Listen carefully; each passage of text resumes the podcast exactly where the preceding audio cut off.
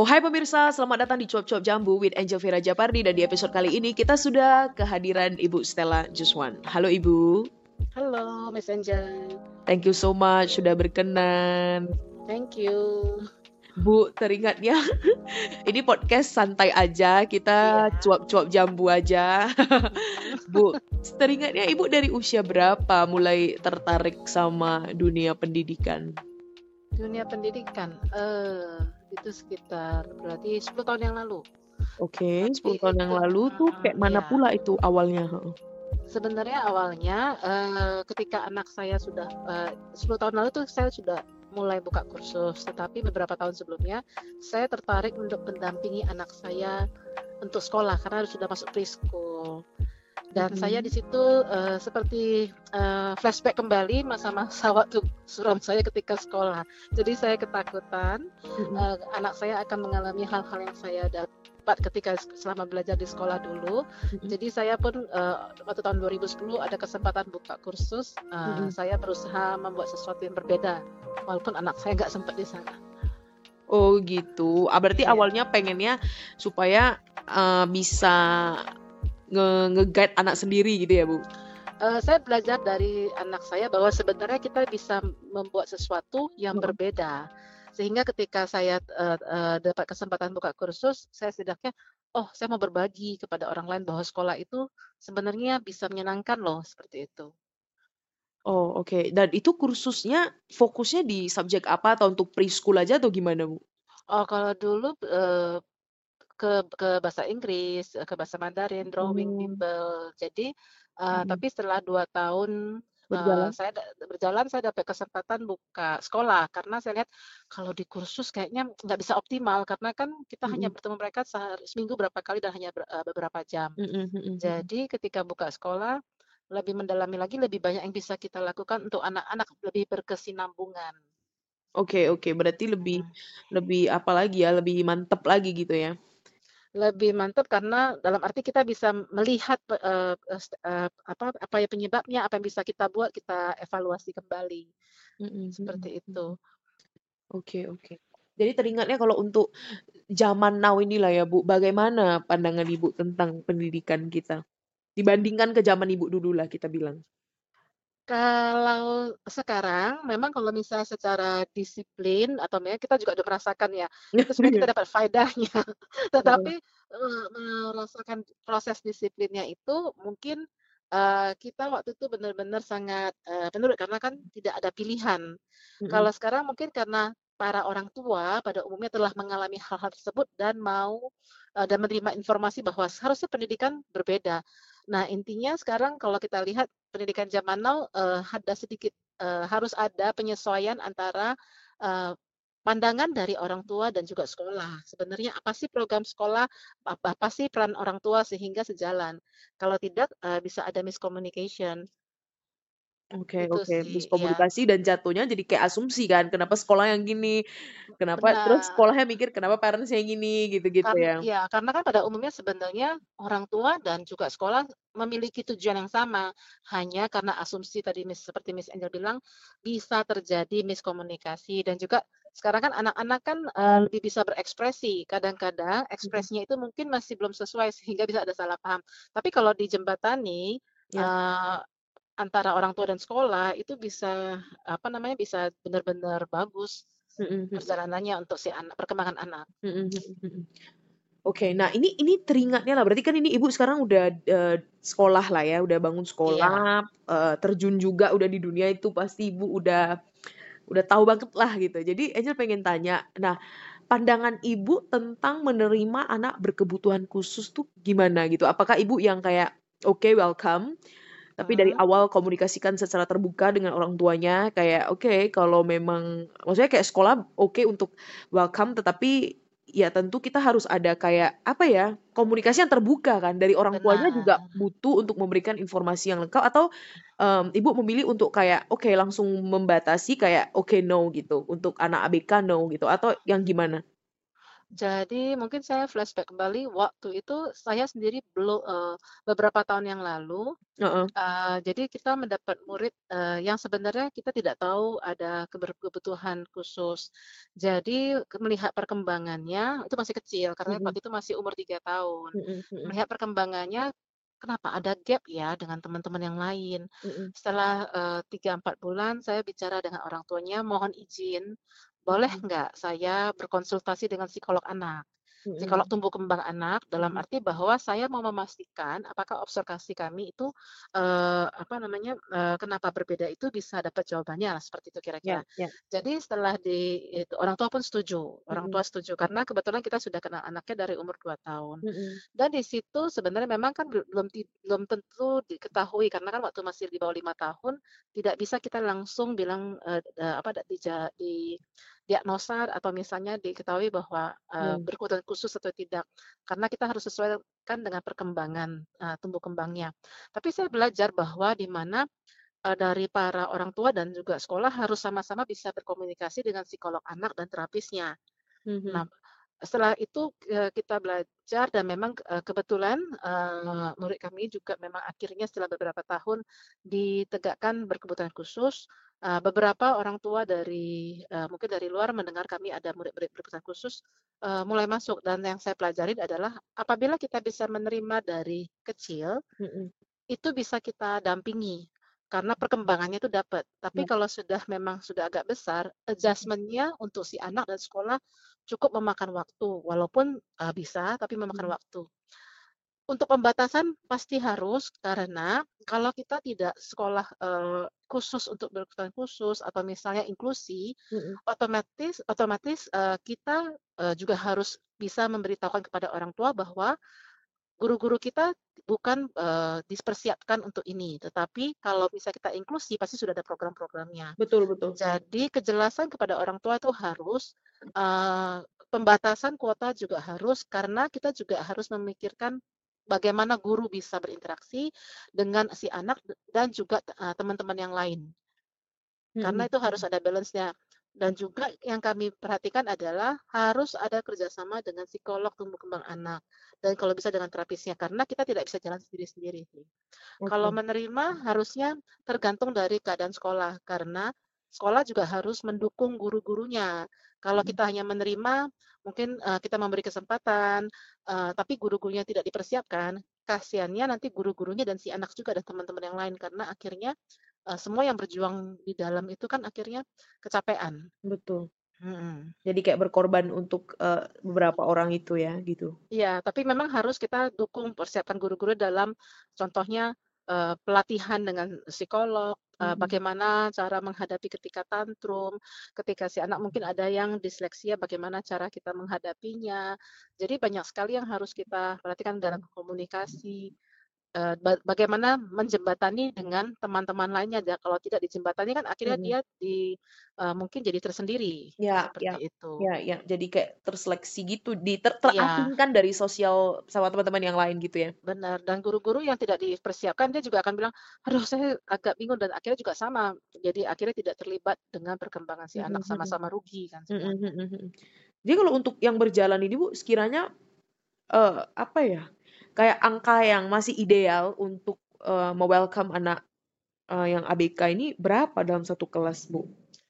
Eee, kalau pengalaman kami sih karena tergantung kondisinya, Mhm. eee, dan juga kalau bisa sih sa satu kelas 1 murid saja, karena, eee, otomatis si anak juga membutuhkan ekstra perhatian dan juga, guru-guru juga memberikan ekstra perhatian kepada semua anak, bukan hanya, eee, si teman yang eee, yang, eee, berkebutuhan khusus. Oke. Untuk untuk yang, apa namanya, dari pengalaman Ibu, so far, eee, orang tuanya itu yang kecenderungannya yang positif kah? Atau kayak, apa ya, sebab sebab kalau Angel jumpanya itu cenderung yang udah tahu tapi ditutupi gitu loh, Bu. Eee, mungkin juga karena itu pengalaman, eee, pengalamannya takut ditolak ataupun memang tidak bisa menerima. Jadi memang harus Ya denial. dari orang tuanya iya. Mau nggak mau kita harus tegas kalau memang dia tidak bisa terima, kita tidak bisa bekerja sama. Betul. Eee, tetapi pada umumnya yang kami alami adalah di mana kita dari awal harus benar-benar mau bekerja sama dulu. Kalau memang misalnya tidak mau terus terang kan kita juga susah mau Betul. membantunya di bekerja Betul. samanya di mana ya Betul kan, Mas betul. Jadi kayak kita mau menolong, tapi yang mau ditolong tak mau ditolong gitu? Benar, jadi memang ada yang tidak mau bekerja sama, kami tidak bisa melanjutkan. Kami terus terang bilang tidak bisa melanjutkan karena tidak bisa kami sepihak saja. Ya. Eee, kelihatannya mungkin sedikit kayak kejam, tapi intinya Ya. adalah kami akhirnya tidak bisa buat apa-apa Betul kalau betul, Anda setuju orang tua tidak setuju. mau bekerjasama. Setuju Jadi sekali. jadi pada umumnya sekolah-sekolah memang harus membuat surat kerjasama dengan orang tua apabila tidak bisa di ini, tidak harus jadi tidak bisa dilanjutkan. Oke oke oke, mantap juga ya. Anyway, Ibu waktu kuliah memang udah ambil pendidikan atau gimana, Bu? Belum, karena zaman saya dulu kan masih belum ada pilihan lebih banyak pilihannya ke ekonomi, lebih Oke. banyak pilihan yang, eee, ke bisnis lah. Jadi akhirnya memang saya tertarik benar itu semenjak anak saya dan akhirnya saya belajarnya memang, eee, setelah ini, pelan-pelan saya belajar belajar belajar semua. Oh, oke. Jadi, eee, untuk makin kemari makin kemari itu selain juga belajar dari, eee eee, pengalaman, apakah Iya. Ibu juga ikut-ikut pelatihan-pelatihan gitu juga? Mmm, banyak sih. Jadi saya pertama kali itu kan memang belajarnya dari phonics, tapi akhirnya lebih ke o ke brain sih, di mana saya benar-benar tertarik bagaimana brain gym itu, saya ke brain gym, heeh. bagaimana heeh, jadi saya belajar tuh dari awalnya bagaimana gerakan-gerakan kita itu bisa membantu membalanskan, eee, konsentrasi kita, gerakan kita, eee, bagaimana juga mata itu sebenarnya juga bisa berhubungan dengan apa yang kita lakukan. Jadi banyak sekali yang, eee, dari brain gym itu banyak yang saya belajar. Iya Saya juga iya. belajar play therapy di mana saya belajar emosional anak, bagaimana handle komunikasi dengan mereka dari berbagai umur, eee, sehingga mereka bisa mengekspresikan komunikasi mereka dengan lebih baik sebagai Mhm diri mereka. Eee, banyak ya, jadi apalagi ya, saya juga, eee, belajar NLP juga, juga belajar parenting juga. Jadi, eee, banyak hal sih yang benar-benar, eee, selain dari akademis, Mhm. juga belajar mengenai, eee, ba faktor-faktor yang mendukungnya. Mhm mhm. Gitu. Mantap kali, Bu, ya. Jadi kayak maksudnya Angel jadi mikirnya kan, eee, awalnya tuh jurusannya ini, terus ke pendidikan, tapi kayak Ibu ngelakuinnya itu enggak nanggung gitu, tapi bener-bener mencelupkan diri di dunia itu. Bener-bener Iya. kayak mau tahu dan jadi kayak fokus dan mau belajar hal-hal baru gitu, yang mana nggak ada habisnya kan, Bu?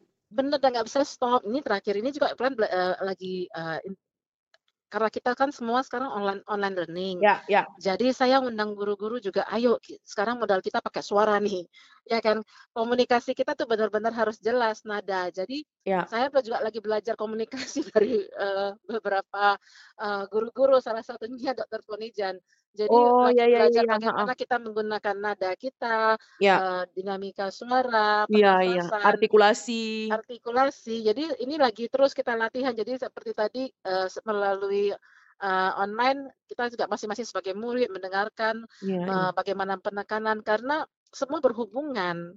Ketika Betul kita betul. menjawab anak juga kan perlu sebenarnya bagaimana suara kita, Betul. eee, secara Iya. refleksi dengan mereka. Bener Merek bener. heeh, mereka kan melihat kita menerima atau cuekin mereka. Iya iya, dan, eee, anak-anak pasti bisa ngerasa our vibes gitu kan, Bu. Kayak Benar. ketika kita ngobrol, kita berkomunikasi dengan mereka, mereka bener-bener bisa kayak ngerasain gitu, kita lagi semangat nggak sih, kita lagi kayak secara tulus nggak sih, eee, respon ke mereka gitu kan. Iya. Jadi yang saya pelajarin semua tuh nggak bisa dipisah-pisahkan. Iya iya, ber ber kayak bersatu padu ya, Bu, iya, udah ceburin diri. Iya iya, bener-bener ceburin diri dan belajar ini, itu ini, itu, dan yang yang mantap itu adalah nggak berhenti gitu loh, Bu, dan kayaknya Ibu tuh nggak ada, apa namanya, nggak ada kata terlambat ya? Iya, karena, Oh, apa iya. iya bener. Karena bagi saya, eee, belajar itu kadang-kadang dulu, eee, kirain, "Aduh apa saya nanti yang paling tua atau enggak?" Tapi enggak juga loh, banyak juga apalagi kalau kita, eee, misalnya di Singapura, di Malaysia gitu kan, Ya. umur-umur mereka juga lebih dari saya lagi, sehingga, loh mereka aja masih semangat, Betul betul. ya kan? Nah, Bu, mantapnya itu ketika kita mau belajar, mungkin awalnya kita ragu, tapi kayak Ibu tadi kan ketemu yang ternyata lebih lebih tua juga masih masih on fire banget ini kan. Nah, yang begini-begini ini yang sangat menginspirasi kan. Jadinya Hmm. memang cerminan Mhm. mereka itu memang kayak, ya hidup ini harus belajar terus. Iya dan, eee, bagaimana pengaplikasiannya, filosofinya itu saya banyak belajar dari mereka. Karena benar-benar ketika mereka mungkin saya juga belajar dengan yang terapi gitu kan, terapi anak-anak berkebutuhan khusus. Mereka benar-benar all out gitu loh. Saya sampai, wah ini benar-benar padahal, eee, kalau usianya sudah ada yang jadi grandma gitu kan. Iya Tapi iya tidak iya. kelihatan ada juga yang masih, eee, maksudnya, eee, masih muda karena memang untuk membantu anaknya. Tapi intinya siap di mana pun kita belajar, Mhm. eee, pasti kita mendapatkan sesuatu dari mereka semua, dari teman-teman. Oke oke, mantap kali ya. Oke Bu, kita ini agak, eee, lari dari jalur sedikit ya. Oke. Jadi para pemirsa, kalian udah denger nih kan, eee, sosok Ibu ini gimana, kalau kalian pengen tahu lagi, kalian bisa cari tahu gitu. Nanti nanti pasti, eee, teman-teman akan kayak, "Wow!" gitu. But then mungkin nggak banyak yang tahu gitu cerita, eee, perjalanan beliau gitu. Seorang Ibu Stella Juswani yang udah sebegininya, ternyata dulu juga, apa ya, melalui proses lah ya Bu, tumbuh kembang Mhm, sebagai manusia iya. juga gitu. Apa cerita dulu Ibu bisa se-insecure itu? Apa yang terjadi sih? Oh. Apa yang terjadi? Jadi, eee, apa namanya, sebenarnya saya dari kecil itu kan badan saya cukup besar dari kecil, dari jadi um dari toddler gitu udah besar. Ya, heeh. Karena, eee, mungkin karena mama saya juga takut kita kelaparan, jadi Iya. kalau terus kalau misalnya saya pun, eee, kurang selera makan pun juga dipaksa dipaksa. Tapi intinya pun, eee, memang dari kecil, dari TK, eee, Mhm. selalu saya ke mana-mana jalan itu dari kecil, ke puncak atau ke mana itu selalu menjadi pusat perhatian karena saya, eee, gemuk, cabi. Kadang-kadang kalau lagi eee, dulu kan saya di Jakarta, jadi kalau liburan ke puncak itu suka dicubitin pahanya sama pipinya gitu. Astaga, Jadi iya iya. rasanya kan nggak enak, Iya. eee, a terus waktu SD ketika kita sekolah, eee, ketika lagi olahraga, gurunya kan mentertawakan saya Iya iya, betul bisa betul. jongkok. Oh, I feel you itu Bu, bener itu pas sport class, oh my goodness. Jadi, eee, apa, untuk, eee, olahraga pun juga nggak bisa, lompat, eee, karet pun nggak bisa, hanya sampai sebatas pinggang.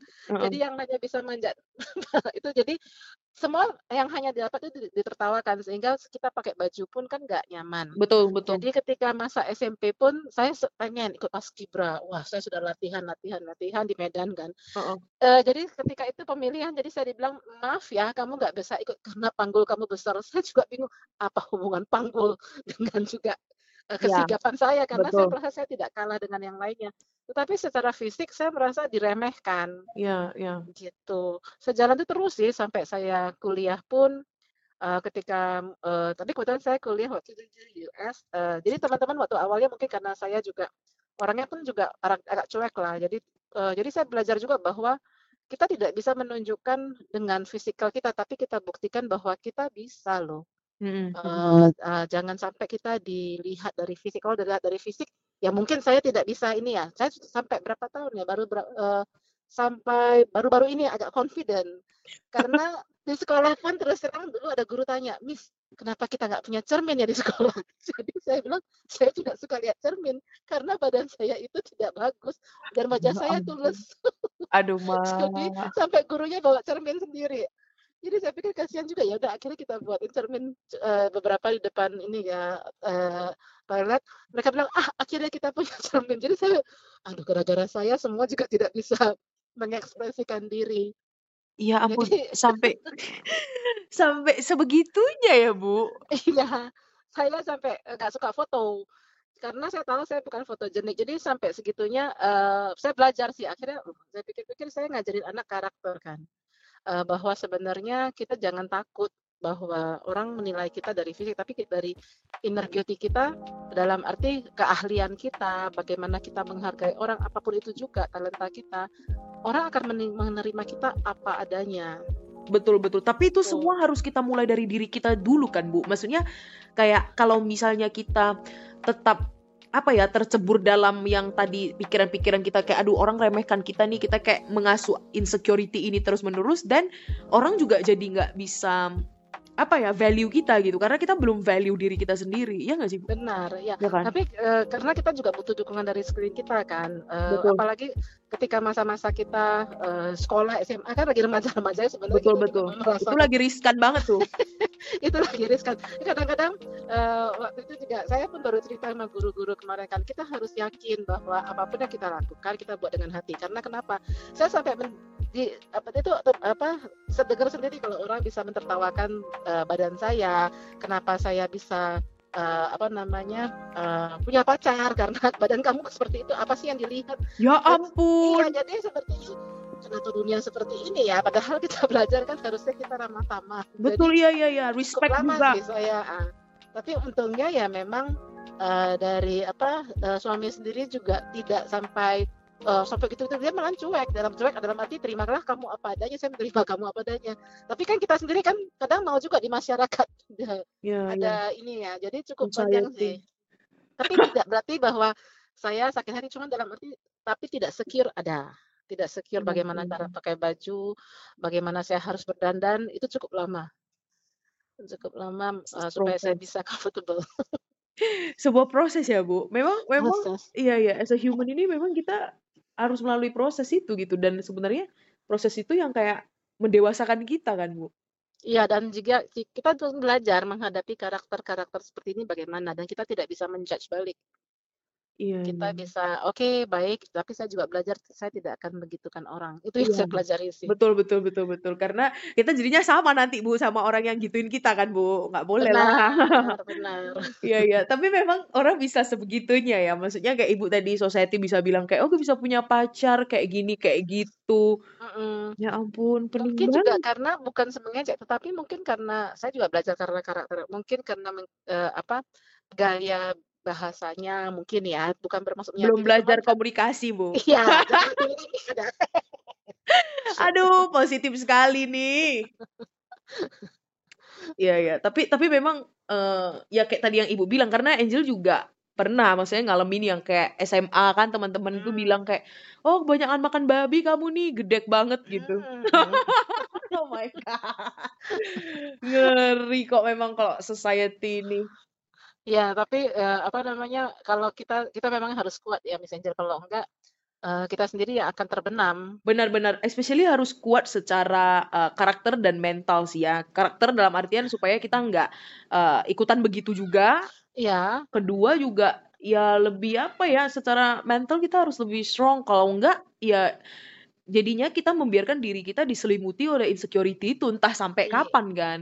Iya, dan akhirnya jadi kayak hati kita pun jadi tidak nyaman dan uh, kita harus bisa memaafkan dalam arti ya yeah. sudahlah. Uh, kadang-kadang kita harus memang harus bisa membela diri.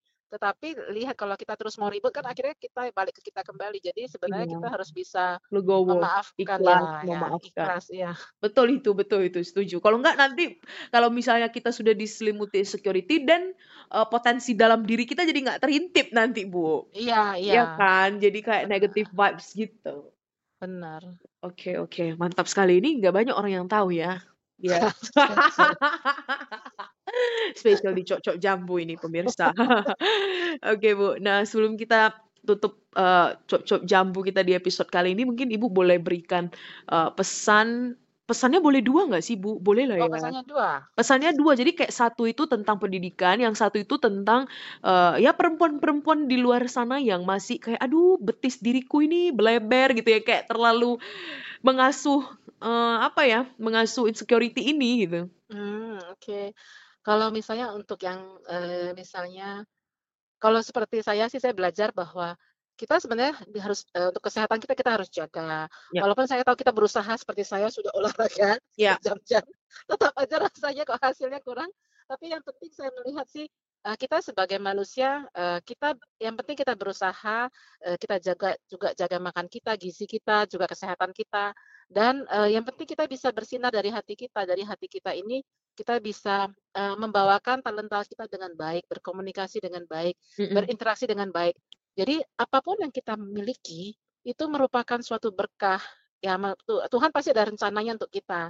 Mungkin kalau kita uh, terlalu semuanya uh, kelihatan perfect semuanya mungkin kita jadi uh, apa namanya lupa menjaga kesehatan kita. Yang penting kita jaga kesehatan, jaga kesehatan hati kita, fisik kita dan bagaimana kita berinteraksi dengan yang lain, mengoptimalkan kita punya uh, talenta pasti uh, apa kita punya rasa confidence kita pasti naik mm-hmm. dan bisa berbagi dengan yang lainnya mm-hmm. itu sih kalau misalnya pendidikan um, siapa pun juga uh, saya juga bilang dengan murid-murid juga siswa-siswa jangan pernah uh, takut untuk maju dan belajar karena sebenarnya kita belajar bukan untuk mendapatkan uh, skor, Ya. tapi mendapatkan ilmu yang bisa kita gunakan lebih bijaksana lagi ke depannya. Karena akhirnya kan kita akan hidup ke dunia uh, yang sebenarnya, bukan di Ya. lingkungan sekolah saja. Betul. Dan itu harus didukung oleh uh, bagaimana rasa empati kita dengan yang lainnya. Jadi didiklah anak-anak kita juga untuk memiliki rasa empati, bagaimana juga bisa menghargai orang,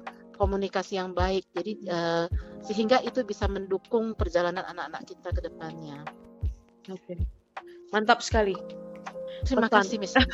Terima kasih Ibu sudah mau berbagi di Cocok Jambu. Thank Terima you very kasih. much. Terima kasih. Sehat selalu, semangat terus untuk virtual school ini. Ah, semangat Miss Angel. Terima kasih. Semangat, semangat. Sehat selalu. Thank you ya, Bu. Sama-sama. Thank you. Dadah. Bye.